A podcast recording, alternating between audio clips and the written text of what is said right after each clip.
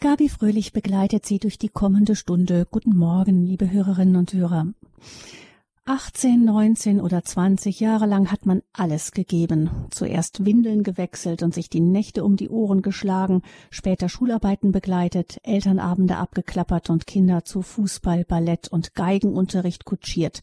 Dann sich wieder die Nächte um die Ohren geschlagen, weil die Jugendlichen nach den Partys nicht allein nach Hause fahren sollten oder weil sie die rätselhafte Eigenschaft hatten, die wirklichen Herzensthemen nur im Schutze der Dunkelheit anzusprechen.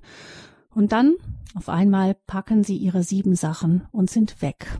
Zum Studium in die Ferne gezogen, als Au-pair-Mädchen noch weiter weg oder mit der Hochzeit hinein in ein eigenes neues Leben. Das Haus, in dem die Eltern über so viele Jahre jeden stillen Moment auf Zehenspitzen begrüßt haben, um ihn ja nicht wieder zu verscheuchen, ist auf einmal beängstigend ruhig und leer. Wenn die Kinder flügge werden, wir sprechen in dieser Lebenshilfesendung bei Radio Horeb über ein Szenario, das für manche, vor allem Mütter, ein Horrorszenario ist, für andere der ersehnte Augenblick einer neuen Freiheit. Unser Gast ist Ute Horn. Sie ist gelernte Ärztin, Buchautorin, langjährige Familienbegleiterin und selbst siebenfache Mutter. Frau Horn ist uns zugeschaltet aus Krefeld. Herzlich willkommen. Ja, guten Morgen, Frau Fröhlich. Frau Horn, Sie sind ja sonst ganz viel in Deutschland unterwegs mit Vorträgen oder auch in Schulen, wo Sie mit den Jugendlichen zum Beispiel über Sexualität sprechen. Äh, wie sieht das denn jetzt in diesen Wochen des Lockdown für Sie aus? Ja, also ehrlich gesagt, seit zweieinhalb Monaten bin ich arbeitslos. Also mir wurde ein Vortrag nach dem anderen abgesagt und bei den ersten habe ich noch Tränen in den Augen gehabt und dachte, das kann doch nicht wahr sein. Die schöne Mutter-Kind-Freizeit, das Frauenwochenende, der Frauentag, dieser Abend. Und dann, äh, ja, in der Schule wurde ich auch nicht mehr eingeladen. In Bielefeld bin ich jedes Jahr um die Osterzeit, um mit den Jugendlichen zu diskutieren. Und das war wirklich so wie mit 200 vor die Mauer gefahren. Also absolute Vollbremsung, kein Buch mehr verkauft, gar nichts mehr. Also von jetzt auf gleich arbeitslos. Das war eine unglaubliche Herausforderung. Hm, also das heißt, man sieht schon, es gibt bestimmte Berufsgruppen, die trifft es frontal, während andere fast ähm, ohne es zu merken durch die Zeit durchsegeln. Sie sind aber nicht ganz untätig äh, geblieben. Es gibt neuerdings im Internet äh, Videos von Ihnen. Vielleicht sagen Sie uns ein paar Worte dazu. Ja, also mein Mann und ich, wir haben vor etwa drei Jahren ein Gebetshaus in Krefeld gegründet, das überkonfessionell ist und jeder ist herzlich willkommen, der Jesus Christus liebt und kennt und für die Nöte unserer Stadt beten äh, möchte. Also wir wohnen ja in Krefeld. Und äh, als jetzt dieser komplette Lockdown kam, wir sind so ein Team von etwa sechs Ehepaaren, die dieses Gebetshaus äh, verantworten. Da kam einer äh, von uns auf die Idee, der auch im Marketing arbeitet. Was haltet ihr denn davon, wenn wir so Kurzvideos aufnehmen, ins Internet stellen? Weil die Leute, die können ja auch nirgendwo hingehen und sie brauchen aber doch Hoffnung und Lebensbegleitung, gerade jetzt auch in ihrer Beziehung mit Gott, in ihrer Beziehung mit den Kindern, mit den mit dem Ehemann oder als Single, wie geht das jetzt, äh, wenn sie so einsam zu Hause sind? Und äh, dann wurde ich halt auch gefragt, ob ich nicht auch bereit wäre, so fünf Minuten Spots sozusagen zu machen. Und ja, dann hatten wir jemanden, der bereit war, äh, die Technik zu machen. Einer, der hat, äh, war Tontechniker, der hat die Aufnahmen gemacht und ja, so entstand das halt Stück für Stück äh, und mittlerweile sind wir ganz dankbar, dass jetzt schon einige Videos im Netz sind. Und ja, ich habe immer mehr Spaß daran bekommen. Und zunächst von denen erstmal nur zwei bis vier machen, habe ich mittlerweile jetzt schon 40 geschrieben. Und äh, über 20 sind schon aufgenommen. Und jetzt acht bis zehn sind jetzt schon im Internet. Und das soll halt erstmal so weitergehen. Und das ist bestimmt etwas, was ich sonst im normalen Alltag nie gemacht hätte, weil man glaubt nicht, wie anstrengend das ist, in fünf Minuten eine sehr gute Botschaft zu bringen, die man versteht und die aber auch alltagspraktisch und tauglich ist. Und das ist ja eigentlich das, wie ich immer versuche, meinen Glauben zu leben äh, dass das, was ich verstehe aus dem Wort Gottes, ich versuche umzusetzen und das auch dann alltagstauglich ist. Und das versuche ich weiterzugeben. Und ja, so mache ich das jetzt, dass ich die Erfahrung, die ich mit Gott gemacht habe, versuche in fünf Minuten Botschaften zu, äh, zu stellen. Mhm. Und äh, ja, ich, wir sind also bis jetzt ganz glücklich darüber und haben auch schon gutes Feedback bekommen. Die findet man im Netz unter dem Gebetshaus Krefeld. Und ja, das Schöne ist, dass diese Dinge ja dann auch über die Zeit des Lockdown auch erhalten bleiben, wenn wir dann hoffentlich bald wieder auch ähm, ja wieder so weit sind, dass eben Vorträge und so weiter alles wieder stattfinden können, die Schulen wieder normal laufen können und so weiter. Ähm, wir sind auch ganz, ganz froh, Frau. Ron, dass wir hier mit Ihnen ähm, in Radio Hureb halt weiter so sprechen können, ganz normal. Und wir tun das heute über ein wieder ein ganz praktisches Thema, nämlich es geht um die Frage, wenn die Kinder flügge werden. Das ist wieder so ein Thema, da haben Sie ganz viel Erfahrung mit. Sie haben ja einen ganzen, ganzen Stall voll inzwischen erwachsener Kinder. Ähm, sieben Kinder, von denen zwei als Pflegekinder in Ihre Familie kamen. Wie haben Sie denn das Flüggewerden erlebt, persönlich, Sie und Ihr Mann? Ja, also ich habe mir da auch heute Morgen nochmal genauer Gedanken gemacht und habe gemerkt, also es gibt so einzelne Augenblicke in meinem Leben, zum Beispiel als unsere erste Tochter geboren war und äh, wir dann mit, da war sie etwa sechs, acht Monate, ich habe das Bild noch vor mir, sie konnte schon sitzen und wir sind für ein Wochenende weggefahren und es hat mir das Herz zerrissen. Also ich habe es kaum ausgehalten. Mein Mann fand das klasse, endlich mal ein ganzes Wochenende nur mit meiner Frau alleine und ich habe gelitten wie Hund. Es war für mich ganz schwierig, dieses Kind dann loszulassen. Und dann äh, ist so das nächste, was mir kam, ist, äh, also wie gesagt, wir haben sieben Kinder, alle sind in Kindergärten auch gegangen. Und als ich mein jüngstes Kind in den Kindergarten brachte, und dann ging ich über so eine Brücke zurück und auf einmal liefen mir die Tränen über die Wangen. Und ich denke, was ist denn jetzt los mit dir, ne? Und da habe ich gemerkt, boah, mein letztes Kind in den Kindergarten, keines ist mehr zu Hause. Und da ist mir klar geworden, dieses Abschiednehmen, das beginnt nicht erst mit 18, 19, wenn die wirklich aus dem Haus gehen, sondern das beginnt ja schon viel früher. Und wir üben das ja eigentlich ständig, wenn sie dann in die Schule gehen, äh, dann die erste Klassenfahrt oder das erste Übernachten oder die Paten laden sie ein oder die Großeltern mal für eine Woche wegzufahren. Das ist ja auch schon etwas ganz schwierig, nicht jeden Abend anzurufen. Bis es dann hinkommt in die Pubertät, wo sie sich auch oft mit Macht losreißen.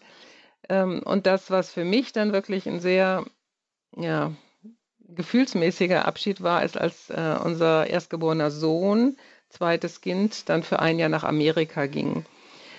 Also das war wirklich sehr herausfordernd, weil man auch genau wusste, man sieht ihn ein Jahr gar nicht wieder. Gleichzeitig ging unsere Tochter, die zweieinhalb Jahre älter ist, ins Studium.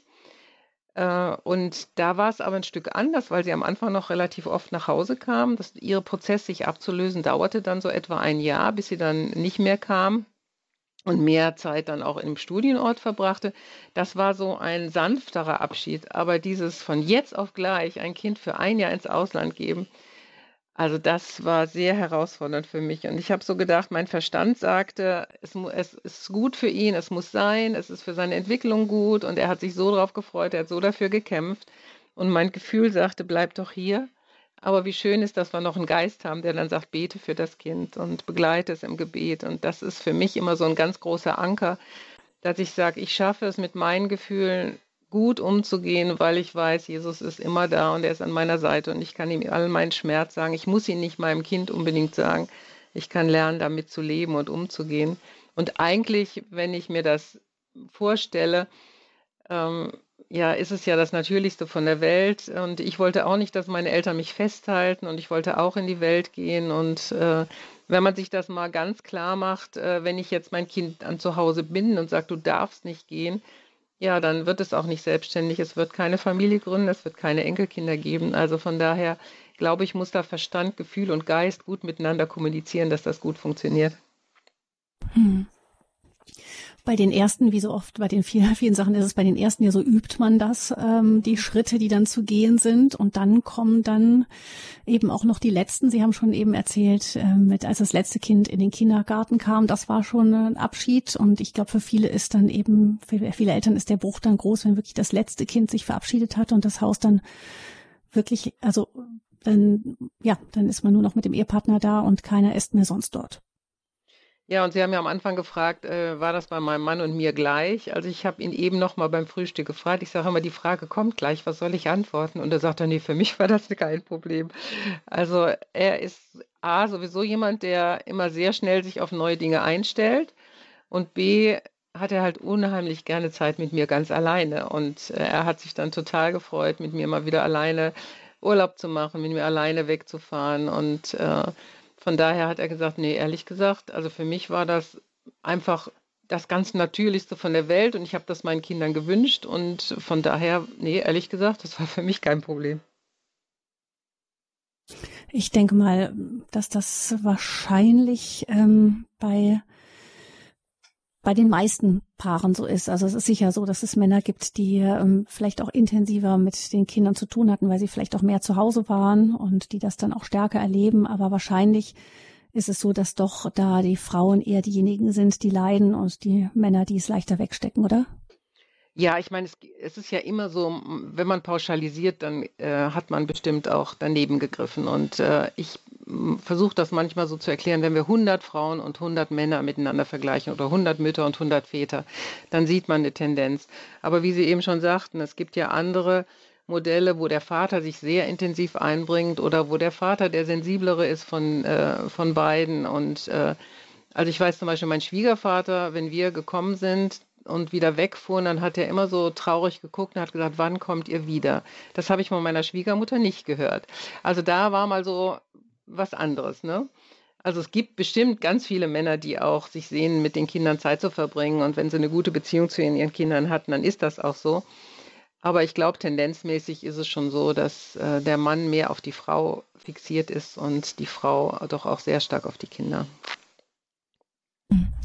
Jetzt sind aber auch Frauen äh, nicht ganz gleich, sondern es gibt verschiedene Typen und bestimmt ist es ja auch so, dass es für manche, die das einfach anders ist, wenn man einfach 100 Prozent für die Kinder und die Familie zu Hause war oder wenn man sowieso schon arbeiten ging und die Kinder viel fremdbetreut wurden. Ja, das ist auf jeden Fall klar. Also in meinem Leben ist es ja auch so, dass ich dann 100 Prozent Mutter wurde, obwohl ich halt einen sehr guten Beruf gelernt habe. Ich bin ja gelernte Hautärztin, halt auch meinen Facharzt noch gemacht. Und eigentlich war das auch gar nicht mein Plan E, äh, mit Kindern nur zu Hause zu bleiben. Und ich wollte auch gar nicht so viele Kinder. Aber wie das Leben so ist, es ist manchmal läuft es einfach anders, als man sich das plant. Und so bin ich halt die ganze Zeit auch zu Hause geblieben. Und äh, wir haben halt das klassische Modell gelebt. Äh, mein Mann geht arbeitet und die Frau ist zu Hause und kümmert sich um alles. Und ähm, das war dann auch so. Ich war wirklich bei allen Elternabenden, allen Elternsprechtagen. Ich habe mich auch sehr stark ehrenamtlich engagiert äh, da gibt es ja viel, was man in der Schule machen kann. Man kann bei der Bibliothek helfen, man kann im Biobütchen für ein gesundes Frühstück sorgen, man kann Lotsendienste übernehmen, man kann Klassenfeste mitorganisieren äh, und das macht alles auch sehr viel Freude. Und man lernt natürlich die anderen Mütter dann auch kennen, man baut Freundschaften, also das ist wie so ein kleines Imperium letztendlich, was man sich aufbaut. Dann ist man vielleicht noch aktiv, also unsere Kinder waren halt Handballer und dann sind wir mit zu den Spielen gefahren. Ja, dann musste natürlich was in die Kasse. Also haben wir Kuchen gebacken, wir haben Kuchen verkauft. Ähm, hinterher, ja, habe ich dann mich sogar ausbilden lassen zum Zeitnehmer. Und das sind alles Dinge, die man ja sonst nicht machen würde, wenn man nicht Mutter geworden wäre. Was mir auch dann erst auch klar geworden ist, äh, dass äh, eine Frau sagte mal, weißt du, ich konnte nicht Mutter werden, ich habe keine Kinder da bricht nicht nur weg, dass ich keine Kinder habe, sondern die ganzen sozialen Kontakte, die so automatisch entstehen, wenn man Kinder hat, die brechen auch alle mit weg. Und das ist mir erst da richtig klar geworden. Also von daher, wenn ich jetzt so meinen kompletten Mittelpunkt in die Kinder, in die Familie lege, und äh, dann kommt natürlich auch die Sache dazu, man macht sich sehr viel Gedanken über Ernährung und das und jenes, äh, wofür vielleicht jetzt eine voll berufstätige Frau gar keinen Kopf für hat. Jedenfalls habe ich das bei anderen so erlebt dass die doch eher auch mal dann Gerichte sich bestellt haben. Oder wenn man zum Kuchen eingeladen war, dann wurde da nicht selber gebacken, weil einfach gar keine Zeit und Kraft dafür war. Was ich aber alles äh, dann zu Hause auch mitgemacht habe. Und so wurde letztendlich das zu einem Beruf, das Muttersein und vielleicht sogar auch zu einer Berufung. Und bei manchen Frauen, so wie bei mir jetzt, manche, also erlebe ich schon, als Kinder wollen die nur heiraten und, äh, und Kinder kriegen. Am liebsten wollten die gar keine Ausbildung, nur Mutter werden. Und bei anderen ist es so, die konnten sich das gar nicht vorstellen, äh, nur zu Hause zu sein. Das war auch bei mir so. Ich habe gedacht, ja, zwei Kinder, höchstens drei, sonst kann ich ja nicht mehr in meinen Beruf zurück. Und wir wollen eine Doppelarztpraxis. Und für mich war das Leben ganz anders geplant. Ja, und dann kommt das erste Kind oder auch das zweite und auf einmal merkt man, oh, die Prioritäten verändern sich. Und das erleben halt auch immer wieder Frauen, dass sie auf einmal das doch schaffen, nur für dieses kleine Wesen da zu sein. Auf einmal können sie sich gar nicht mehr vorstellen, noch arbeiten zu gehen, auf gar keinen Fall volltags, vielleicht überhaupt, wenn überhaupt nur halbtags. Also das ist so der eine Typ Mensch, ne, der halt wirklich die Kinder dann auch zum Mittelpunkt des Lebens gemacht hat oder sich das so entwickelt hat. Ich will gar nicht sagen, dass man das immer so ganz klar plant, sondern es entwickelt sich manchmal auch. Oder man bekommt vielleicht ein behindertes Kind und muss sich auf einmal viel mehr um dieses Kind kümmern. Oder man bekommt Zwillinge oder wie eine Frau, die jetzt Drillinge bekam. Ja, da brauche ich gar nicht drüber nachdenken, ob ich noch in den Beruf gehe. Also das ist so zeitaufwendig und so kräfteraubend, da, da ist gar nichts anderes mehr drin. Ne? Also von mhm. daher, das ist dieser eine Typ Mensch, ne, der halt die Kinder im Mittelpunkt hat. Hm, wobei, ähm, das ist, glaube ich, doch inzwischen die Ausnahme. Also die Frau, die wirklich ganz einfach Mutter ist und nichts anderes macht, das ist ja wie so ein Modell, das viele auch als Auslaufmodell bezeichnen, weil einfach immer weniger Frauen sich dafür entscheiden.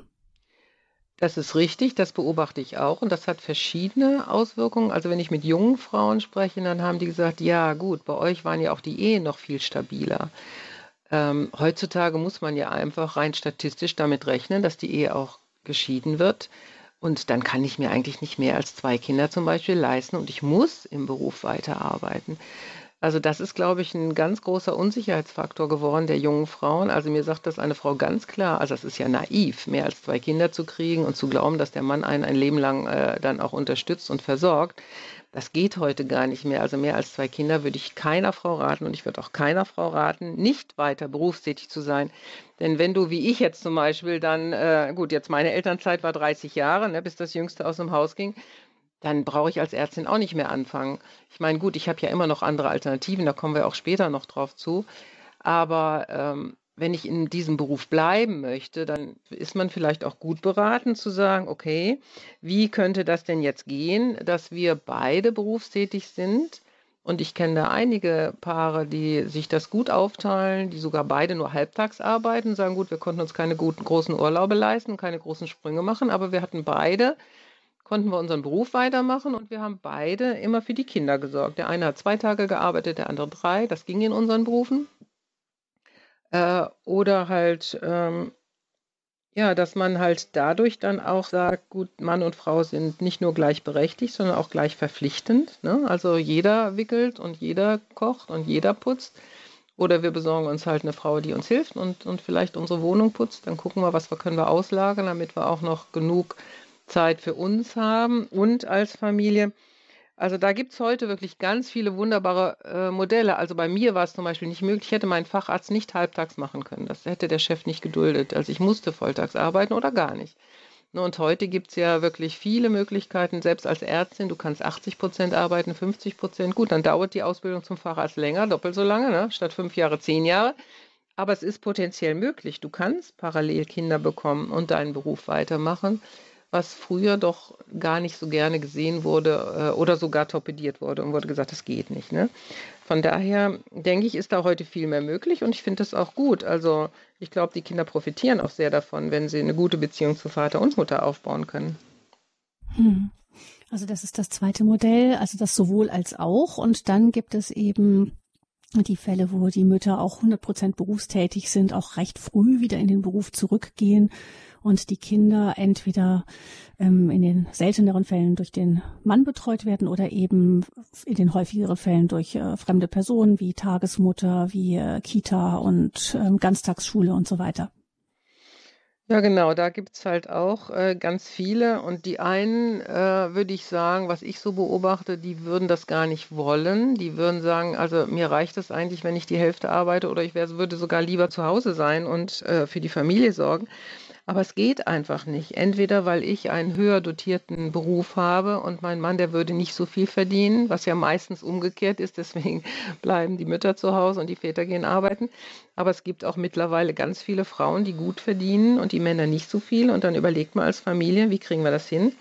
Und dann geht halt äh, die Mutter arbeiten, der Vater bleibt zu Hause. Oder halt die anderen, ähm, die sogar so haben, dass der Mann arbeitslos ist und keine Arbeit kriegt oder die halt auch Single sind und alleinerziehend und die dann aus finanziellen Gründen arbeiten müssen und die da auch zum Teil sehr darunter leiden, dass sie sagen, boah, also diese Doppelbelastung ganz alleine für die Kinder und voll berufstätig, äh, das ist mir eigentlich zu viel und ich werde auch eigentlich keinem so richtig gerecht. Das ist immer so das unterschwellige Gefühl, was sie haben.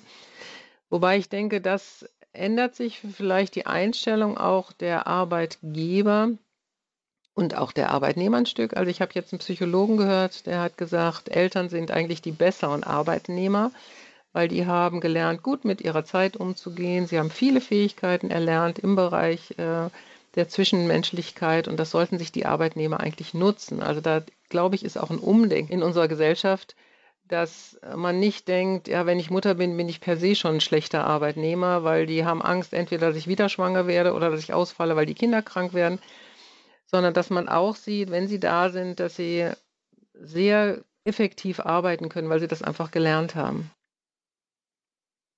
Das sind also so die verschiedenen Familienmodelle, die es gibt. Und ähm, das war sozusagen der Vorbau für äh, die Frage, wie gehen wir damit um, wenn die Kinder flügge werden. Denn das hat ja dann auch alles, je nachdem, wie Familie vorher gelebt wurde, erlebt man den Abschied der Kinder auch unterschiedlich.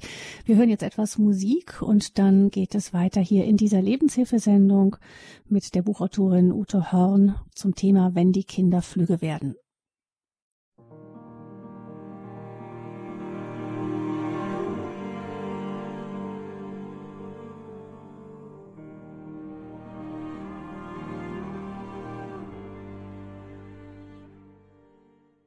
Die Lebenshilfesendung bei Radio Horeb mit der Buchautorin Ute Horn.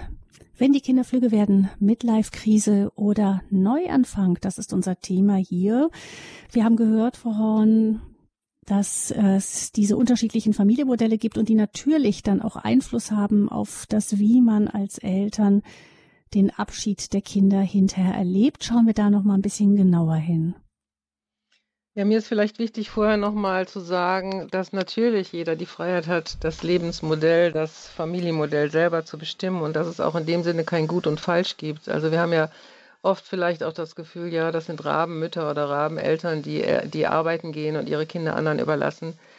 Und da möchte ich so ein bisschen die Bresche verschlagen, äh, dass man das auch selbst als, als Christ aus der Bibel her nicht ableiten kann, dass eine Mutter zu Hause bleiben muss und der Vater arbeiten geht. Äh, denn mir, mich beeindruckt immer sehr stark äh, Sprüche 31, Lob auf die tüchtige Hausfrau. Also wenn man das liest, was die Frau alles macht, die hatte einen Weinberg, die hatte Angestellte, die hat selber gesponnen, die hat Gürtel hergestellt, die hat gehandelt, die hat verkauft. Also da wird einem schwindelig, da denkt man, das kann keine Frau schaffen. Also von daher glaube ich äh, nicht, dass man das jetzt aus der Bibel so rein ablesen kann. Die Frau muss zu Hause bleiben und der Mann muss arbeiten gehen. Also das wäre mir nochmal so wichtig, äh, dass wir da auch einen Druck rausnehmen äh, der Frauen, die arbeiten gehen, weil die das oft so empfinden, dass die so in schlechtes Licht gerückt werden. Und eine Frau sagte mir mal, äh, weißt du Ute, wenn ich hier äh, arbeiten gehe und komme erfüllt und glücklich wieder, dann bin ich den Rest der Zeit so eine glückliche Mutter. Und das wäre ich nicht, wenn ich unzufrieden da bin, weil ich denke, jetzt hast du studiert und du darfst noch nicht mal halbtags arbeiten gehen, weil du zu Hause bleiben musst. Äh, und ist denn nicht eine glückliche Mutter äh, eine bessere Mutter als eine unzufriedene. Ne? Also von daher, das war mir nochmal wichtig, das nochmal vielleicht hier in unserer Sendung auch zu platzieren. Hm. Ist sicher auch noch die Frage, nach welchem Alter der Kinder, nicht wie früh das ist und genau, so. Genau, meine, da gibt es auch Psychologen, die da ne, genug drüber gearbeitet haben, ab welchem Alter welcher Schritt auch genau. überhaupt meine, erst sinnvoll ist und so, nicht was die Bindungsfähigkeit und so weiter angibt. Da gibt es ja inzwischen auch Ja, vieles. also ich plädiere auch dafür, hm. dass man möglichst die ersten drei Jahre diese starke Bindung aufbaut und äh, ich habe es immer wieder erlebt, dass die Kinder ab dem zweiten Lebensjahr von selber auch eher fähig waren zu gehen und nicht zu fremdeln, auf andere loszugehen. Und äh, von daher glaube ich, äh, da haben Sie natürlich recht. Äh, wenn ich jetzt direkt äh, entbunden habe und das Kind weggebe, ist es schwieriger, als wenn ich ihm erstmal die Bindungsfähigkeit ermögliche. Mhm. Gut, jetzt hatten Sie gefragt, die unterschiedlichen Ja, es gibt ja, mhm, genau, man hat, die Eltern haben ja ganz unterschiedlich viel Zeit mit ihren Kindern verbracht und ähm, der Einschnitt scheint mir ja da am größten zu sein, wo Frauen sich ganz Familie und ähm, den Kindern gewidmet haben, so wie das bei Ihnen auch der Fall war. Ja, also die würde ich vielleicht so ein bisschen als die Leidenden bezeichnen, die merken, oh Mann, mein, mein ganzer Mittelpunkt bricht weg. Und es gibt so einen schönen Satz, ein Kind fühlt sich nicht nur bei der Mutter geborgen, sondern die Mutter auch beim Kind. Ähm, die haben so eine Symbiose entwickelt, so eine Einheit äh, und sie war für alles zuständig und Stück für Stück äh, ja, fliegen ihr, sage ich mal, die Fälle davon.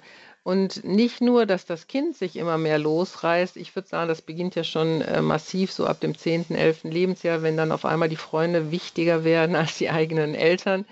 Da geht das ja schon los. Es ist ja ein Stückweise. Abgeben. Aber was ich am Anfang schon mal sagte, man hat sich ja auch andere Strukturen geschaffen. Man ist halt in der Elternpflegschaft und ist da mit ganz vielen Eltern im Gespräch, was einen ja auch sehr stark zum Denken anregt, was sehr spannend ist. Man konnte mitentscheiden in den Elternpflegschaften, Schulpflegschaften vielleicht sogar. Man hat mitgeprägt, ja, und auf einmal hat man aber gar kein Mandat mehr, weil die Kinder sind jetzt aus dem Haus. Wie soll ich denn dann äh, da noch mitarbeiten, ja? Oder beim Biobütchen, das habe ich so gerne gemacht, jeden Morgen die, die Vollkornbrötchen geschmiert und äh, dann die zur Verfügung gestellt, die dankbaren Lehrer und die, äh, die Schüler, äh, die mir dann sehr viel Wertschätzung auch gaben, ne, dass ich das gemacht habe. Und das fällt jetzt auf einmal alles weg, nur weil ich nicht mehr Mutter bin von einem schulpflichtigen Kind. Das macht man sich vielleicht gar nicht so deutlich, dass das ja viel mehr betrifft. Genau wie ein Kind, wenn das auf einmal sagt, ich will kein Handball mehr spielen oder ich will kein Fußball mehr spielen. Also ich kenne eine Mutter, die hat sich da wirklich so reingegeben. Wir waren so eine schöne Gruppe von Müttern, die sich immer getroffen haben. Und dann sagte das Kind auf einmal nach zwei Jahren, ich will kein Handball mehr spielen. Die Mutter, die ist fast Amok gelaufen. Die sagt, was, du willst nicht mehr, dann, wir sind doch jeden Samstag hier und wir backen Kuchen und wir machen und wir tun und du willst jetzt auf einmal nicht mehr. Also es ist dir richtig schwer gefallen, das Kind nicht noch zu überreden, doch weiter zu spielen, wo das Kind gar nicht mehr wollte. Äh, ja, und man merkt natürlich auch, dass man in die zweite Reihe rückt, man wird älter, damit muss man sich auch auseinandersetzen dass man auf einmal dann da ein Loch hat und sagt, was mache ich denn jetzt noch mit meiner restlichen Zeit? Wie viel habe ich noch? 20 Jahre, 30 Jahre? Könnte ich da noch mal was machen? Wie sieht das aus? Also ich denke schon, dass das eine ziemliche Krise ist, äh, die einen schon da in ein Loch hineinstürzen lässt. Also das ist oft der Fall, wenn ähm, Mütter sich ganz eben der Familie gewidmet haben. Dann gibt es noch den zweiten Typus. Ja, das sind die Aufatmenden, die sagen, ach, endlich, endlich sind die Kinder aus dem Haus. Endlich habe ich keine Verantwortung mehr. Endlich nicht mehr diese Auseinandersetzung und dieser Stress in der Pubertät und mit dem, kannst du bitte dein Geschirr wegräumen? Du musst die Spülmaschine noch ausräumen. Wann wäschst du deine Wäsche? Das liegt überall rum. Diese ganzen Auseinandersetzungen, die man ja in der Pubertät eigentlich auch immer wieder führen muss. Und dann sind die Kinder aus dem Haus und denkst, boah, welcher Frieden, kein Streit, kein Stress, kein keine Ermahnung und ich kriege auch nicht mit, wann mein Sohn Schwierigkeiten mit seiner Freundin hat, wann da wieder Funkstille ist oder ja, ich kriege nicht mit, wenn der wieder viel zu lange am Computer ist und da sollte man eigentlich lernen. Äh, das Ganze entspannt sich total. Und neulich bin ich äh, einkaufen gegangen, da begegne ich einer Mutter, die hat äh, auch Kinder in unserem Alter. Und dann sagte sie, mein letzter, meine ist jetzt ausgezogen. Und ich glaube, das ist ganz gut so eingerichtet, dass wir uns irgendwann auf die Nerven gehen, mein Sohn und ich. Denn äh, wie soll man sonst den Jungen loslassen und wie soll das Kind sonst flüge werden, wenn es nicht diese Phase auch gibt, wo man sagt, boah, ich muss jetzt raus hier oder Flucht ist das Bessere, Bessere als hier zu bleiben. Und äh, ja, wie will man Mama, äh, also Hotelmama und Hotelpapa verlassen können? Wenn es nicht irgendwo auch nervt und äh, man hinterher in größerem Frieden hat. Und sie sagte dann, weißt du, was das Schöne ist? Jetzt, wo er alleine wohnt, kommt er ab und zu nach Hause, umarmt mich sogar wieder. Ich kriege sogar manchmal einen Kuss. Er fragt mich sogar manchmal, Mama, wie geht's dir denn? Das habe ich ja die ganze Zeit nicht gehört und nicht bekommen, als der bei mir zu Hause wohnte. Also das sind die Menschen, die sagen, ach, ist das auch schön, äh, wieder diese Freiheit zu haben, diesen Frieden, diese Ruhe mit meinem Mann abends alleine ähm, ja, Essen wieder und so. Also das sind wirklich auch, glaube ich, ganz viele, die das auch so erleben. Hm. Ja, schon, ich denke schon allein an die Freiheit, dass man im Urlaub nicht mehr an die Ferienzeiten gebunden ist. Das, das ist kommt ja, natürlich auch für, werden dazu. für viele gerne genutzt, dass sie dann anfangen, viel zu reisen und so. Hm. Mhm. Ja, und dann gibt es aber auch natürlich auch die Frustrierten und die wollen wir auch nicht außer Acht lassen, wo der Ablöseprozess nicht gut gelungen ist. Ne? Vielleicht, wo der Nachwuchs ähm, ja die Schulzeit nicht gut zu Ende gebracht hat, vielleicht sogar abgebrochen hat oder schlechte Loten und man sich totale Gedanken macht, wie wird das weitergehen? Oder noch extremer vielleicht, die im Moment gar keinen Sinn in ihrem Leben sehen und eigentlich nur noch Partys und Drogen im Blick haben. Und ja, oder vielleicht äh, ist die Tochter mit 15 oder 16 schwanger geworden und hat vielleicht abgetrieben oder auch nicht, hat das Kind ausgetragen das sind ja auch äh, Realitäten, an denen äh, wollen wir auch nicht vorbeigucken. Und äh, da kann das schon auch eine große Frustration sein, auch für Frauen, die gesagt haben, boah, ich habe so viel Zeit und so viel Liebe und so viel Geld in die Kindererziehung gesteckt. Ich habe doch mein Bestes gegeben. Warum ist das denn jetzt so? Oder auch für uns gläubige Menschen. Ähm, wir haben versucht, unsere Kinder zu Gott hin zu erziehen. Äh, sie wurden ja konfirmiert oder haben, sind zur Kommunion gegangen, getauft, gefirmt und jetzt auf einmal wenden sie sich Gott ab und wollen gar nichts mehr mit ihm zu tun haben, kommen nicht mehr mit in den Gottesdienst und ja, beten auch nicht mehr. Und das ist ein ganz großer Schmerz von vielen christlichen äh, Paaren auch, die dann frustriert sind und sagen, wir haben es ihnen doch versucht vorzuleben. Warum ist das denn schiefgelaufen und was kann ich denn jetzt noch tun? Oder ich mache ja viel Seelsorge und ich kann mich noch erinnern, wie eine Mutter weinend vor mir saß und sagt, weißt du, was mein Sohn mir jetzt gesagt hat? Ich habe eigentlich eine Mutter gebraucht, die da war, aber du warst nie da. Du bist immer arbeiten gegangen. Aber ich brauchte keine Markenklamotten, ich brauchte eine Mutter. Und die sagt, aber ich habe es doch nur gut gemeint. Äh, wir sind äh, als Vertriebene hierher gekommen. Wir wir haben versucht, alles aufzubauen, es unseren Kindern besser zu machen und dass sie nicht gleich erkannt werden als Vertriebene oder jetzt vielleicht als Flüchtlinge. Und deswegen bin ich extra noch abends putzen gegangen. Aber natürlich war ich nicht da. Und dann sagt mir mein Sohn mit 30, ja, Barkenklamotten hätte ich nicht gebraucht, Mama, aber dich. Und das tut weh, das tut unglaublich weh. Und da konnte ich nur mit der Mama weinen und sagen, ja, ich weiß, du hast dein Bestes gegeben. Du wolltest das Beste für ihn und hast aus deiner Sicht gehandelt, hast gedacht, ich will nicht, dass er gleich abgestempelt wird äh, als Kind, das, wo die Eltern nicht viel Geld haben und dann gehe ich halt noch zusätzlich arbeiten. Ne? Hm. Ja, während bei denjenigen, die viel Zeit mit den Kindern verbracht haben, eben die Schwierigkeit des Loslassens da ist, kann ich mir vorstellen, dass bei denjenigen, die eben weniger zu Hause waren, die vielleicht sogar Schlüsselkinder hatten, dann irgendwie plötzlich so schlagartig klar wird, ähm, oder die Frage aufkommt, habe ich äh, wirklich genug Zeit mit dem Kind gehabt, die ist jetzt vorbei, der ist jetzt weg, das ist nicht mehr nachzuholen, das ist eine Zeit, die ist unwiederbringlich vorbei. Habe ich sie denn überhaupt gut genug genutzt? Ja, und deswegen, wir waren sehr dankbar. Wir waren, als unsere Kinder ganz klein waren, auf verschiedenen Kindererziehungsseminaren. Und da wurde ganz oft gesagt, überleg dir, wie, äh, worauf willst du zurückblicken, wenn du mal 60 bist? Ja. Und aus der Sicht heraus jetzt deine Zeit einzuteilen. Und ähm, uns wurde immer wieder gesagt, dass Menschen, die sehr erfolgreich im Beruf waren, gefragt wurden, so mit 50, 60, wann du dein Leben nochmal zurückdrehen würdest. Was würdest du anders machen? Und die allermeisten haben gesagt, ich würde mehr Zeit mit meinen Kindern verbringen. Und das haben wir damals halt gehört, als unsere halt gerade erst vier und zwei waren. Und dann haben wir gedacht, boah, warum müssen wir denn alle Fehler selber machen? Wir wollen aus den Fehlern der anderen lernen. Und das ist letztendlich ja auch der Sinn von so äh, Lebenshilfesendungen, dass wir hoffen, dass der eine oder andere jetzt diese Frage hört und sagt, das ist eine gute Frage, die nehme ich mit. Worauf will ich zurückgucken, wenn ich mal 60 bin? Mhm. Äh, und habe ich dann genug Zeit verbracht? Mhm. Aber ich möchte auch den Mut machen, die jetzt nicht genug Zeit verbracht haben. Man kann nicht alles nachholen, aber man kann vieles auch wieder gut machen. Und Kinder sind bereit zu vergeben. Wenn sie zu ihrem Kind gehen und sagen, du, das tut mir leid, und ich, ähm, ich möchte das ein Stück wieder gut machen und ich lade dich mal ein, dass wir mal alleine Zeit verbringen oder was weiß ich, mal zusammen ins Konzert gehen oder in die Oper oder was auch immer äh, du gerne machst. Ich bin bereit, ich möchte das nachholen. Es tut mir leid, dass wir es nicht gemacht haben. Und bei dem einen oder anderen gelingt das, dass das nochmal wieder aufgearbeitet wird und nochmal mhm. gut wird. Und da, es gibt ja dann auch noch die Enkel. Dann. Ja, das gibt auch noch die Enkel, Manchmal. aber das ist auch wieder schwierig. Mhm. Weil wenn ich als Kind sehe, wie liebevoll mein Vater und mit wie viel Geduld mein Vater mit meinem Kind eine Kugelbahn baut, und ich habe mir das immer gewünscht und ich habe es nie gekriegt.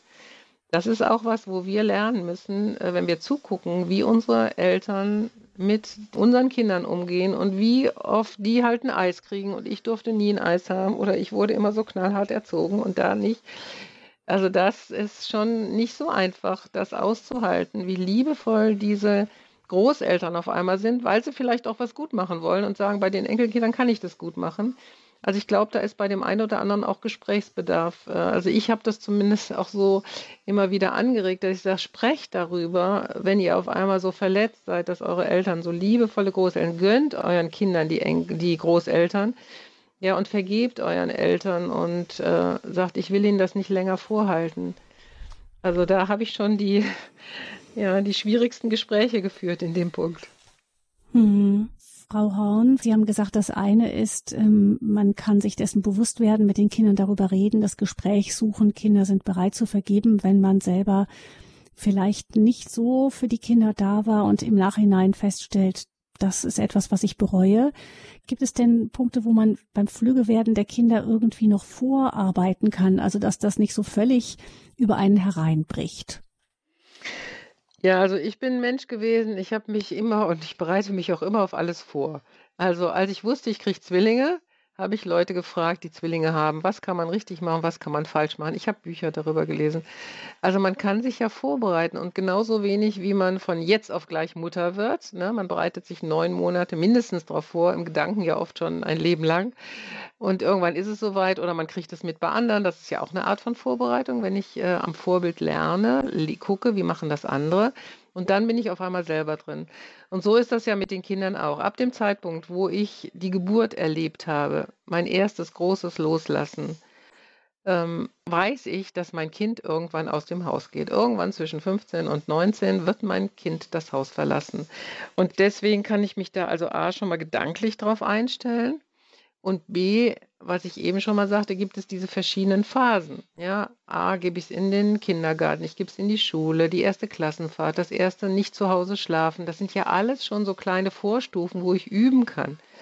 Ich werde nicht von jetzt auf gleich ins Wasser geworfen. Oder dann äh, sagt mein Kind, ich möchte gerne mal drei Wochen ins Ausland einen Sprachkurs machen. Ja, drei Wochen ist schon eine lange Zeit. Und dann vielleicht sogar ein ganzes Jahr ins Ausland. Also das ist der absolute Härte, Test. Der ist schlimmer, als wenn das Kind irgendwo zum Studium oder in der Ausbildung weggeht, weil da sieht man sich ja immer wieder nochmal. Also ich weiß, das erste Weihnachtsfest ohne meinen Sohn, alle waren zusammen, also da sind schon ein paar Tränen geflossen. Da ich denke, boah, du, ich vermisse dich so. Und interessanterweise sagte er auch, Mama, wenn ich nicht mit euch telefoniere, wenn ich, wenn nicht Weihnachten ist, wenn nicht mein Geburtstag ist, dann geht das super gut hier. Aber wenn sowas ist und ich jetzt am Telefon euch alle habe, also das ist schon eine Herausforderung. Das ist auch für mich nicht leicht. Also dieses Üben, dieses Vorbereiten, das ist, glaube ich, ganz wichtig und daran anschließend auch das zu akzeptieren, zu sagen, du bist nicht für mich geschaffen.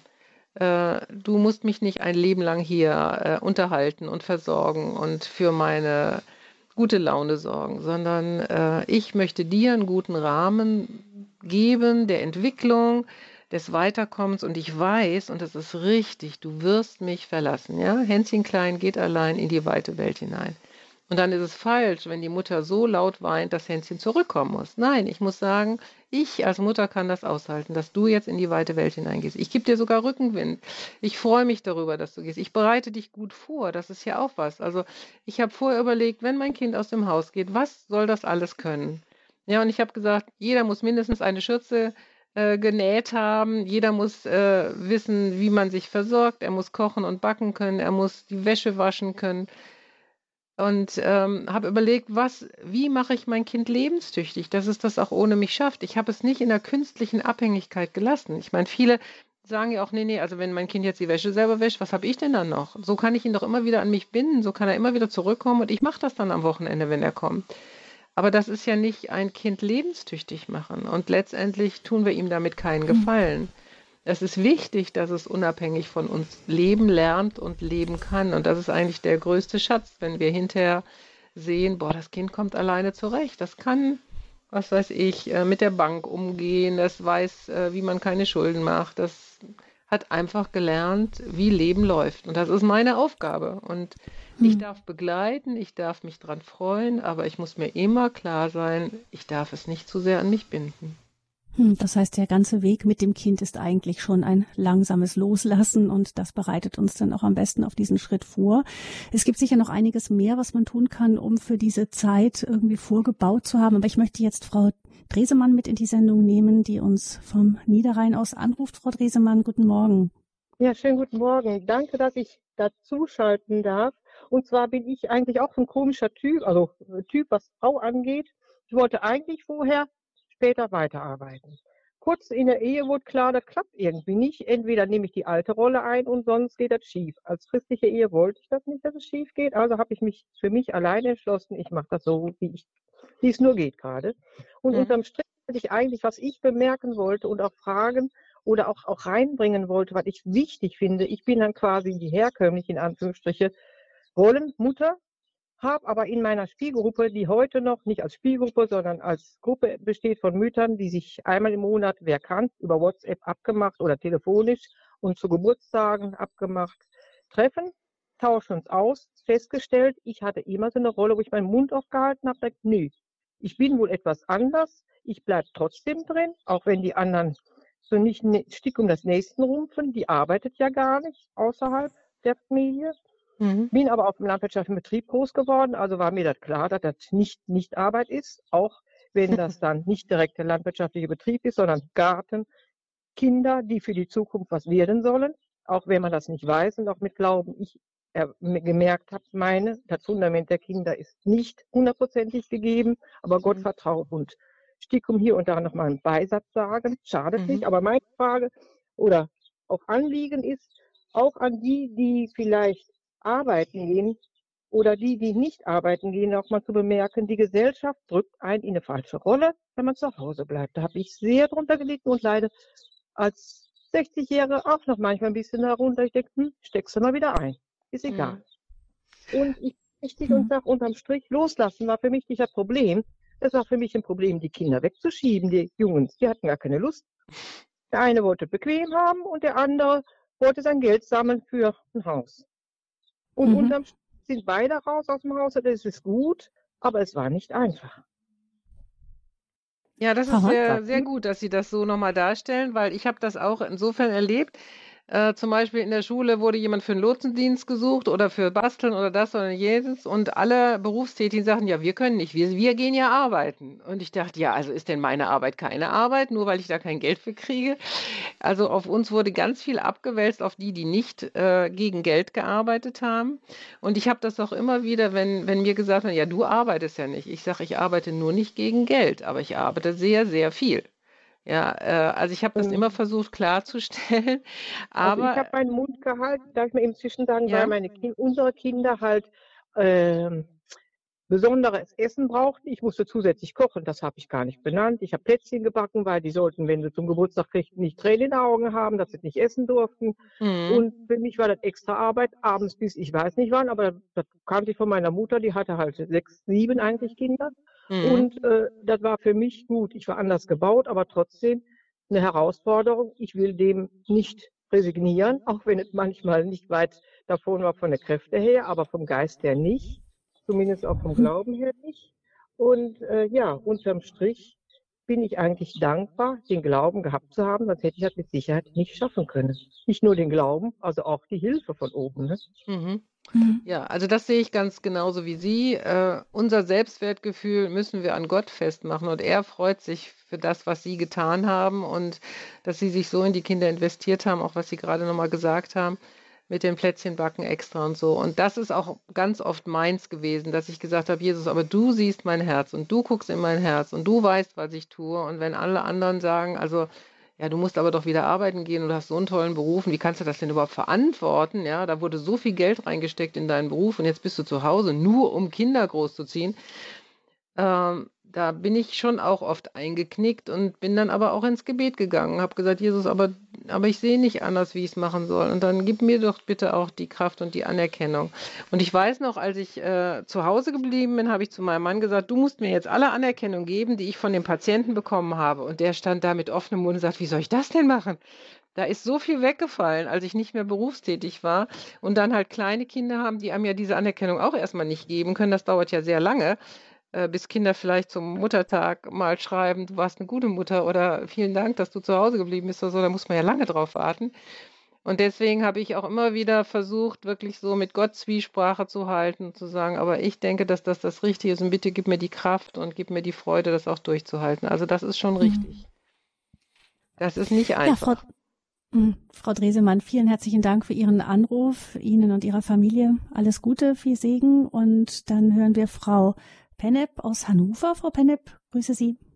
Ja, ich grüße Sie äh, auch. Äh, vielen Dank, dass ich äh, dazukommen äh, darf in, in der Sendung. Ich wollte auch, habe eine Frage, aber möchte auch kurz äh, anmerken. Also ich war oder bin auch so eine nicht ganz konventionelle Mutter. Also ich habe meinen Sohn allein äh, großgezogen, habe studiert, gearbeitet, zwei Hochschulabschlüsse äh, geschafft, aber nur auch dank der großen Unterstützung meiner Mutter. Also ich äh, möchte auch bemerken, dass manchmal Großeltern wirklich Gold wert sind, auch gerade für alleinerziehende Mütter, wenn sie denn in der Nähe sind. Das war für mich eine sehr gute Situation, sonst hätte ich auch nicht studieren können. Dadurch hatte ich aber immer sehr wenig Zeit für meinen äh, Sohn. Ich habe unter der Woche studiert und an den Wochenenden in einem Altenpflegeheim in der Altenhilfe ausgeholfen und dadurch auch mein Studium finanziert als alleinerziehende Mutter. Hatte aber irgendwo auch immer schlechtes Gewissen meinem Sohn gegenüber, wie das so war. Aber als gläubiger Mensch habe ich immer ihn und mich Gott anvertraut, dass, dass wir dieses schwere äh, Leben wo wir immer auch ums Überleben kämpfen mussten, beide, dass wir das irgendwie schaffen. Leider Gottes ist mein Sohn so mit 15, 16 Jahren so ein bisschen auf die schiefe Bahn geraten, nicht nur ein bisschen, sondern irgendwann äh, kam es dadurch zu einem schweren Unfall durch Drogen äh, und er hat dadurch jetzt auch eine ganz schwere Behinderung. Also mit 18 hatte er diesen schweren Unfall ähm, dass er jetzt fast blind ist und auch Epileptiker. Und jetzt ist Folgendes passiert. Dadurch, dass er jetzt diese schwere Behinderung äh, hat, ist er unter der Woche im Internat in einem Blindenzentrum gut untergekommen. Da macht er jetzt auch eine Ausbildung, aber er kommt an den Wochenenden nach Hause und ich muss mich auch wieder mehr äh, um ihn kümmern durch diese Behinderung. Dadurch habe ich aber irgendwie auch mehr Zeit wieder, die ich mit ihm verbringe. Also irgendwie richtet das Gott interessant ein, dass er für alles sorgt. Die Zeit, die ich früher nicht hatte, habe ich jetzt. Nur ich mache mir auch Sorgen, äh, wie mein Sohn ist jetzt 21, wie schafft er das trotzdem auch mit dieser Behinderung äh, ein selbstständiges Leben doch mhm. irgendwann zu führen, was ich mir für ihn wünsche. Und auch ich, äh, dass ich als Mutter mir auch dann nicht so viele Sorgen mache. Es ist aber auch nicht einfach, dann so einen jungen Mann, der so eine Behinderung hat, dann auch als Mutter loszulassen. Das fällt mir jetzt dann auch besonders schwer und wollte von Frau Horn vielleicht einen Tipp dazu haben. Mhm. Ja, also danke, dass Sie das so ausführlich dargelegt haben. Ja, und bitte ich möchte auch noch mal ein Lob auf die Großeltern legen. Also, dass äh, da die ein ganz wunderbares Netz bilden äh, und äh, auch ganz viel Geborgenheit und Liebe weitergeben können und das auch oft tun. Und das ist wunderbar. Also ich erlebe das auch jetzt. Unsere Tochter ist zum Beispiel umgezogen und ich habe beim Umzug geholfen. Und es ist so eine Geborgenheit, die man auch als Großeltern den Kindern geben kann. Also da wollte ich auch noch mal eine Bresche für schlagen für die Großeltern. Und jetzt zu diesem, äh, dass Sie sagen, ja, er ist nun ist er auch behindert. Äh, das ist nicht einfach. Ähm, aber das, was ich glaube, dass ich habe zumindest viele Behinderte kennengelernt, auch viele blinde Menschen, die sehr lebensfröhlich geworden sind. Äh, und ich glaube, das ist ein Prozess und ich wünsche ihm, dass er Anschluss wirklich auch an Gott bekommt und von ihm die Kraft bekommt, dass er damit umgehen kann. Er muss ja mit seinen eigenen, äh, mit seiner eigenen Schuld umgehen, ne, dass er da ja auch nicht ganz schuldlos dran war an diesem Unfall und an seiner Laufbahn, die er genommen hat, dass er da Frieden drüber bekommt, dass er jetzt ein Leben lang die Folgen tragen muss, was ja auch wirklich sehr furchtbar und herausfordernd ist.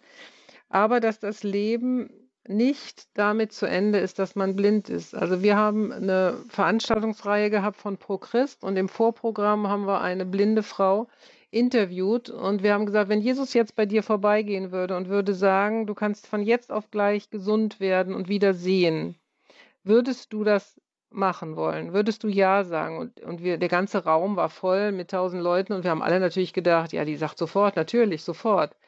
Und sie hat lange drüber nachgedacht und es wurde schon ganz unruhig im Raum. Und dann hat sie gesagt, ehrlich gesagt, ich weiß es nicht. Ich komme jetzt so gut klar damit. Ich habe einen Blindenhund, ich habe eine kleine Wohnung, ich habe eine Rente. Ähm, ich bin eigentlich sehr zufrieden mit meinem Leben und mir wird ja auch viel erspart, was ich alles nicht sehen muss und wo ich überhaupt nicht in Gefahr komme. Ich komme nicht in Gefahr, Pornografie zu hören und zu sehen oder so. Oder ähm, ich muss mir das ganze Leid dieser Welt nicht ansehen. Mir reicht das schon, wenn ich das höre. Ich mhm. werde und ich habe ganz geschärfte Sinne im Hören. In, ich bin sehr sensitiv und so. Also da muss ich echt drüber nachdenken, ob ich jetzt sehen will. Also auf die Idee wäre ich überhaupt nicht gekommen, ja. Mhm. Vielleicht so mal ein Perspektivwechsel, dass äh, ja, ich glaube, dass Gott für gerade für solche Menschen auch einen ganz besonderen Segen ausgießen kann und sie aber auch zu einem unglaublichen Segen werden können. Zum Beispiel jetzt für andere, die das gleiche Schicksal haben, äh, wenn die dann Selbsthilfegruppen gründen und, und, und. Und das soll jetzt kein billiger Trost sein, sondern äh, also ich bin da absolut von überzeugt, dass Gott auch aus den Krisen unseres Lebens äh, ganz viel Gutes macht. Und äh, wir, in der Bibel steht, wir können nur trösten mit dem Trost, den wir selber bekommen haben. Und ja. ich habe zum Beispiel fünf Fehlgeburten gehabt und zu mir kommen ganz viele Menschen, die das auch durchleben und sie sagen, boah, du weißt, wovon du redest, ne? Du erzählst nicht einfach was vom Pferd, sondern ich weiß, du bist da auch durchgegangen. Deswegen kannst du mich natürlich ganz anders trösten und annehmen und mir hilf, helfen. Hm. Und einfach so diese Weitsicht auch zu haben, was wird denn da jetzt noch draus, ne? Also, ja. Also ich denke, viele Blinde, die, die leben auch sehr selbstbestimmt und äh, die sind nicht ständig abhängig und ständig traurig und so, sondern die können eine ganz große Lebensfröhlichkeit auch bekommen. Ja, ja, das, äh, ich habe mich gewundert, das ist für mich wirklich ein Wunder, dass mein Sohn auch diesen Unfall seelisch eigentlich äh, viel besser verkraftet hat, als ich dachte. Der ist auch jetzt ganz äh, positiv eigentlich dem Leben äh, gegenüber eingestellt und wo sie das mit den Sinnen sagen, der hört auch jetzt auch besser. Ich habe auch festgestellt, dass er dass äh, seine Sinne, was das Hören anbetrifft, jetzt besser geworden sind. Und wahrscheinlich muss ich ein bisschen an mir arbeiten als ja. Mutter, dass ich ihm das auch äh, zutraue. So zutraue. Genau, ja. dass sie ihm das zutrauen und äh, ihn darin bestärken, auch eigene Wege zu gehen und so und ihn nicht jetzt wie ein kleines Kind behandeln, sondern wie einen erwachsenen Mann. Ne? Ich versuche mhm. das auch immer. Ich meine, meine jüngsten Kinder sind 25, 27 und äh, naja, da läuft auch nicht immer alles gerade. Ne? Und dann sage ich mir aber immer schon vorher, bevor dieser junge Mann ins Haus kommt, er ist ein erwachsener Mann und ich will ihn wie einen erwachsenen Mann behandeln und nicht wie mein Kind. Ja, und so will ich ihn ansprechen, so will ich mit ihm gehen als jemand, der einem etwas zu geben hat und nicht nur die, die Sorge genau. ähm, auflegt. Ja, vielen Dank, Frau Bennett, für Ihren Anruf. Viel Segen für Sie und Ihren Sohn. Alles Gute Ihnen. Frau Horn, gucken wir noch ein wenig weiter zu den ähm, ja, zu, nochmal zu den Möglichkeiten, wie wir uns auf das Flügewerden der Kinder vorbereiten können. Also da ist ja zum einen, sagten Sie eben, sich das bewusst zu sein, dass man auch schon die Erziehung, dass man den Kindern mitgibt, ähm, schon im Grunde vorarbeitet, die sollen mal selbstständig werden dürfen. Und dann ähm, persönlich, ich kann mir auch vorstellen, dass eine Investition in die Ehe auch ein gutes Vorbeugen ist. Nämlich ich glaube, dass ähm, oft, wenn dann Schwierigkeiten eben dann sehr zutage treten, wenn dann die Kinder weg sind und man als Ehepaar einfach gar nichts miteinander anfangen kann. Ja, also das ist auch was, was ich mir von, ich sage jetzt mal von Beginn an meiner Ehe gesagt habe. Die Kinder, die sind höchstens 15 bis 20 Jahre in meinem Haus, aber mein Ehemann hoffentlich 40, 50, 60 Jahre. Und deswegen müssen wir am Ball bleiben, zu sagen, äh, wer bist du denn noch an meiner Seite? Nicht, dass wir nach 20 Jahren sagen, oh, wir haben uns immer nur um die Kinder gedreht, wir haben keine Ahnung, was, was beschäftigt dich gerade, welches Buch liest du gerade, hat mich alles nicht interessiert, wir haben uns eigentlich immer nur um die Kinder gedreht. Oder wir haben uns sogar abgewechselt, ja, sagen wir mal, beide sind arbeiten gegangen und dann wollte der eine Montagssport machen, der andere Mittwochs und dann wollte sich einer nochmal im Kino mit einer Freundin treffen und der andere das und wir haben eigentlich, wir beide haben eigentlich uns total vernachlässigt und das passiert leider ganz oft oder dass man für sich halt einfach zu müde ist. Ne? Dann hat man mal einen Abend frei und dann sagt der eine, boah, ich bin so müde, ich würde eigentlich am liebsten nur mal ausschlafen. Und deswegen haben wir zum Beispiel in unserer Ehe haben so, dass wir auch, als die Kinder noch klein waren, immer einen Abend in der Woche, den Dienstagabend haben wir uns immer als Eheabend reserviert, haben dann auch einen Babysitter besorgt und sind dann wenigstens zwei Stunden zusammen weg gewesen und sind entweder spazieren gegangen, Fahrrad fahren in der Eisdiele, am Rhein spazieren gegangen oder, oder, oder und haben ausgetauscht miteinander. Oder wir haben auch versucht, ein Wochenende im Jahr zusammen wegzufahren und dann zu gucken, wer könnte die Kinder denn an dem Wochenende nehmen, sodass wir wirklich uns auch mal auf uns konzentriert haben. Und das ist, glaube ich, ein wichtiger Rat. Wo seid ihr Ehepaar noch und wo seid ihr Ehepaar geblieben und nicht nur Eltern geworden? Oder wir setzen, haben uns immer abends nochmal für zehn Minuten zusammen äh, entweder an den Kamin oder draußen auf die Terrasse oder an den Esstisch gesetzt, haben noch was zusammen getrunken und nochmal den Abend zusammen abgeschlossen. So Rituale einüben, die wichtig sind. Äh, und die bestehen dann auch weiter, wenn die Kinder aus dem Haus sind. Also das erlebe ich leider sehr oft, dass wenn die Kinder dann aus dem Haus sind, die Partner wenig Gesprächsstoff haben, wenig Wissen voneinander. Und das muss, glaube ich, richtig gut eingeübt werden. Und das ist gut, wenn das schon von klein auf auch geht. Hm.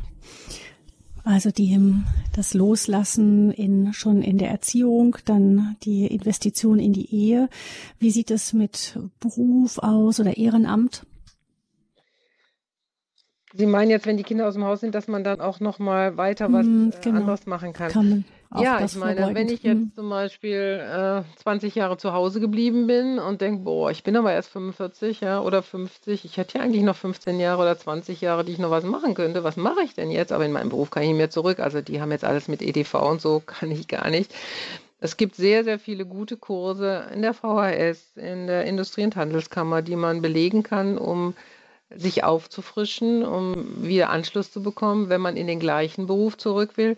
Ich habe aber auch mehrere ähm, vor meinem Auge, die was ganz Neues gemacht haben. Also ich weiß, eine Frau, die hat mit 40 nochmal eine Erzieherinnenausbildung gemacht und ist jetzt begeisterte Kindergärtnerin. Oder sogar auch ein Mann, der hat mit 40, ist der, ähm, der war immer Kfz-Mechatroniker und war aber eigentlich ganz unglücklich. Und es war auch so, dass die Eltern haben gesagt, hör mal, nee, du willst, was willst du werden? Krankenpfleger, das ist doch nichts für einen Mann. Also du wirst Kfz-Mechatroniker. Und er hat sich überreden lassen, so wie manche Menschen ja auch ähm, wirklich ihre eigene Meinung nur ganz zaghaft sagen. War dann 20 Jahre Kfz-Mechatroniker, war aber eigentlich immer unglücklich in seinem Beruf. Und dann hat die Frau zu ihm gesagt, du hör mal, was hältst du denn davon, wenn du das jetzt noch nachmachst? Und dann hat er noch die Erzieher, äh, die äh, Krankenpflegeausbildung gemacht, drei Jahre, und war noch über 20 Jahre in der Psychiatrie als Krankenpfleger und war so glücklich. Also von daher es ist nicht Ende der Fahnenstange. Und gerade in Deutschland, ne, wir sind doch so auf Bildung aus und man kann so viel auch später noch machen. Oder eine Frau, die ist mit 20 jetzt ungewollt schwanger geworden, war zwar schon verheiratet, aber sie wollte eigentlich erst ihren Beruf lernen. Und dann ist sie zu Hause geblieben und hat dann, als das Kind dann mit 18 fertig war und der zweite dann auch mit 20, da war sie 40, dann hat die noch ein Studium der sozialen Arbeit gemacht ne? und ist jetzt im Beruf. Also man kann ja wieder in den Beruf einsteigen oder einen ganz anderen Beruf lernen. Oder wenn man jetzt sagt, naja, also eigentlich, wenn wir ehrlich sind, mein Mann verdient so gut, ich, ich muss jetzt nicht unbedingt für Geld arbeiten. Es gibt wunderbare Ehrenamttätigkeiten, die man machen kann. Man kann eine Ausbildung zur Telefonseelsorge machen. Man kann sich als grüne Dame im Krankenhaus einbringen oder in der Nachbarschaft mal gucken. Ich weiß, als meine Mutter aufhörte zu arbeiten, hat sie Gott so gefragt, äh, was, was ist, hast du denn so für mich noch, wie soll mein Leben noch weitergehen? Und sie hatte den Eindruck, dass Gott ihr sagt, kümmere dich um die Witwen in deiner Umgebung. Sagt und dann ist mir erstmal aufgefallen, dass fast jedes Haus um mich herum, da lebte eine Witwe drin. Und dann habe ich angefangen, die nacheinander zum Kaffeetrinken einzuladen. Und äh, das war so eine schöne Aufgabe. Sie ist dann auch noch zusätzlich ins Krankenhaus gegangen und hat da noch mitgeholfen. Also man kann als Ehrenamtlerin auch ganz, ganz viel machen. In der Gemeinde, die suchen doch oft händeringend Leute, hm. die da mithelfen. Ne? Also da gibt es, glaube ich, ganz, ganz viel, was man machen kann. Es geht um die Kinder, die Flügge werden. Eine Hörerin bekommen wir noch unter in dieser Sendung, Frau Eichbichler aus Fürstenzell bei Passau. Herzlich willkommen. Guten Tag. Meine Eltern haben mir immer versprochen, sie werden mich aufklären über mein Dasein. Und so oft ich es angesprochen habe, ja jetzt nicht, aber wir werden dir das schon sagen. Und die Frau meines Vaters, die hat uns verboten, mir die Wahrheit zu sagen. Und die eigenen Eltern waren zu feig. Mhm. Und das Tolle war, dass ich, dass ich inzwischen 65 war und noch immer nicht Bescheid wusste. Und dann sind die Eltern verstorben. Und ich habe immer noch das Gefühl, mir fehlt was. Kann man es im Glauben gut, heißen und gut, gut machen? Oder ist es, ist es absolut verlorene Zeit? Also Sie wissen es bis heute nicht? Ich weiß es bis heute nicht. Mhm. Meine Halbgeschwister haben auch nichts gesagt. Mhm. Die haben mich leider nicht seit dem Tod meines Vaters vollkommen. Und das letzte Wort meiner Stiefmutter war, untersteh dich, die Mund und Ute ums Erbe zu bringen. Mhm. Ich habe nicht am geringsten daran gedacht. Ja. Ich stehe auf eigene Beine und bin behindert. Mhm. Bin Rollstuhlfahrerin inzwischen. Mhm. Aber drittes und eine Dose in den Händen gekriegt. Vor einem Jahr ungefähr. Mhm. Lebe in den Fürstenzell in einem kleinen, wunderschönen Seniorenheim. Mhm. Und da habe ich mich jetzt engagiert für Radio Horeb. Mhm. Und bin dabei, einen Gebetskreis aufzubauen. Mhm. Und ich fühle mich eigentlich recht, recht glücklich über diese Aufgabe. Mhm. Sehr schön. Ja, das ist natürlich furchtbar, weil jeder Mensch möchte wissen, wo er herkommt, wer sind meine Eltern. Und wenn man mir das nicht sagt, wenn man äh, mir das verschweigt, äh, warum auch immer, ist das schwierig. Ich äh, würde gerne Ihnen dazu sagen, ähm, ich habe ja viel Seelsorge gemacht und ich habe oft so gefragt, Jesus, wie kann ich denn den Leuten sagen, du bist ein geliebtes Kind, wenn du im Ehebruch entstanden bist oder wenn du durch eine Vergewaltigung entstanden bist oder so? Das kannst du doch nicht gewollt haben, weil ähm, wenn du dieses Kind willst, dann musst du ja auch die Eltern dazu wollen. Also muss das ja dein Plan gewesen sein. Und ich hatte den Eindruck, dass Gott mir gesagt hat, nein, Ute, das stimmt nicht. Es ist so, dass ich habe, ich bin ein schaffender Gott und ich lege in diese Welt hinein, dass sie schaffen kann. Und sobald eine Samenzelle und eine Eizelle zusammentreffen, kann ein Kind entstehen. Ich sage jetzt mal, egal ob Gott das will oder nicht. Aber von dem ersten Moment an, wo dieses Kind entstanden ist, gebe ich mein bedingungsloses Ja zu diesem Kind und ich sage, du bist mein geliebtes Kind, noch bevor die Eltern das überhaupt wissen. Und das, was mir daran so, äh, so gut getan hat, ist, dass ich sagen kann, ich kann sagen, das Wichtigste in meinem Leben ist, dass mein Vater im Himmel ein bedingungsloses Ja zu mir hat und er darf mir meine Identität geben, er gibt mir meinen Frieden, auch darüber, was meine Eltern falsch machen. Und ich kann das trennen, wie ich entstanden bin, äh, von, dem, von dem Akt des Entstehens. Und damit kann ich auch letztendlich meinen Eltern vergeben, dass sie, was weiß ich, gegen Gottes Willen verstoßen haben, weil ich kann, äh, dass ich entstanden bin und den Akt kann ich trennen. Können Sie mir folgen? Und ich kann sagen, du bist ein geliebtes Kind. Und das möchte ich Ihnen einfach zusagen, dass Gott sieht sie und Gott sagt, du bist aber trotzdem mein geliebtes Kind. Und du musst es nicht wissen. Ich gebe dir meinen Frieden darüber, weil das wichtig ist, dass du praktisch dich von mir geliebt fühlst. Und äh, es ist wunderbar, wenn Sie sagen, Sie bauen einen Gebetskreis auf. Denn mhm. das zeigt ja, dass Sie einen ganz tiefen Glauben haben. Und das ja, ist ich letztendlich. Auch 15, ja. ja. Mhm. Das ist das Wichtigste in unserem Leben, dass wir an Gott angeschlossen sind und er wird alle Tränen abtrocknen und ich denke, er wird ihre Fragen im Himmel beantworten und so lange müssen wir leider damit leben, dass Eltern sowas tun und äh, also wir haben auch Kinder aufgenommen und die wissen auch nicht, wer ihre Großeltern sind einseitig, weil die Mutter sagt, ich sag das nicht, wer, wer der Vater des Kindes ist. Ne?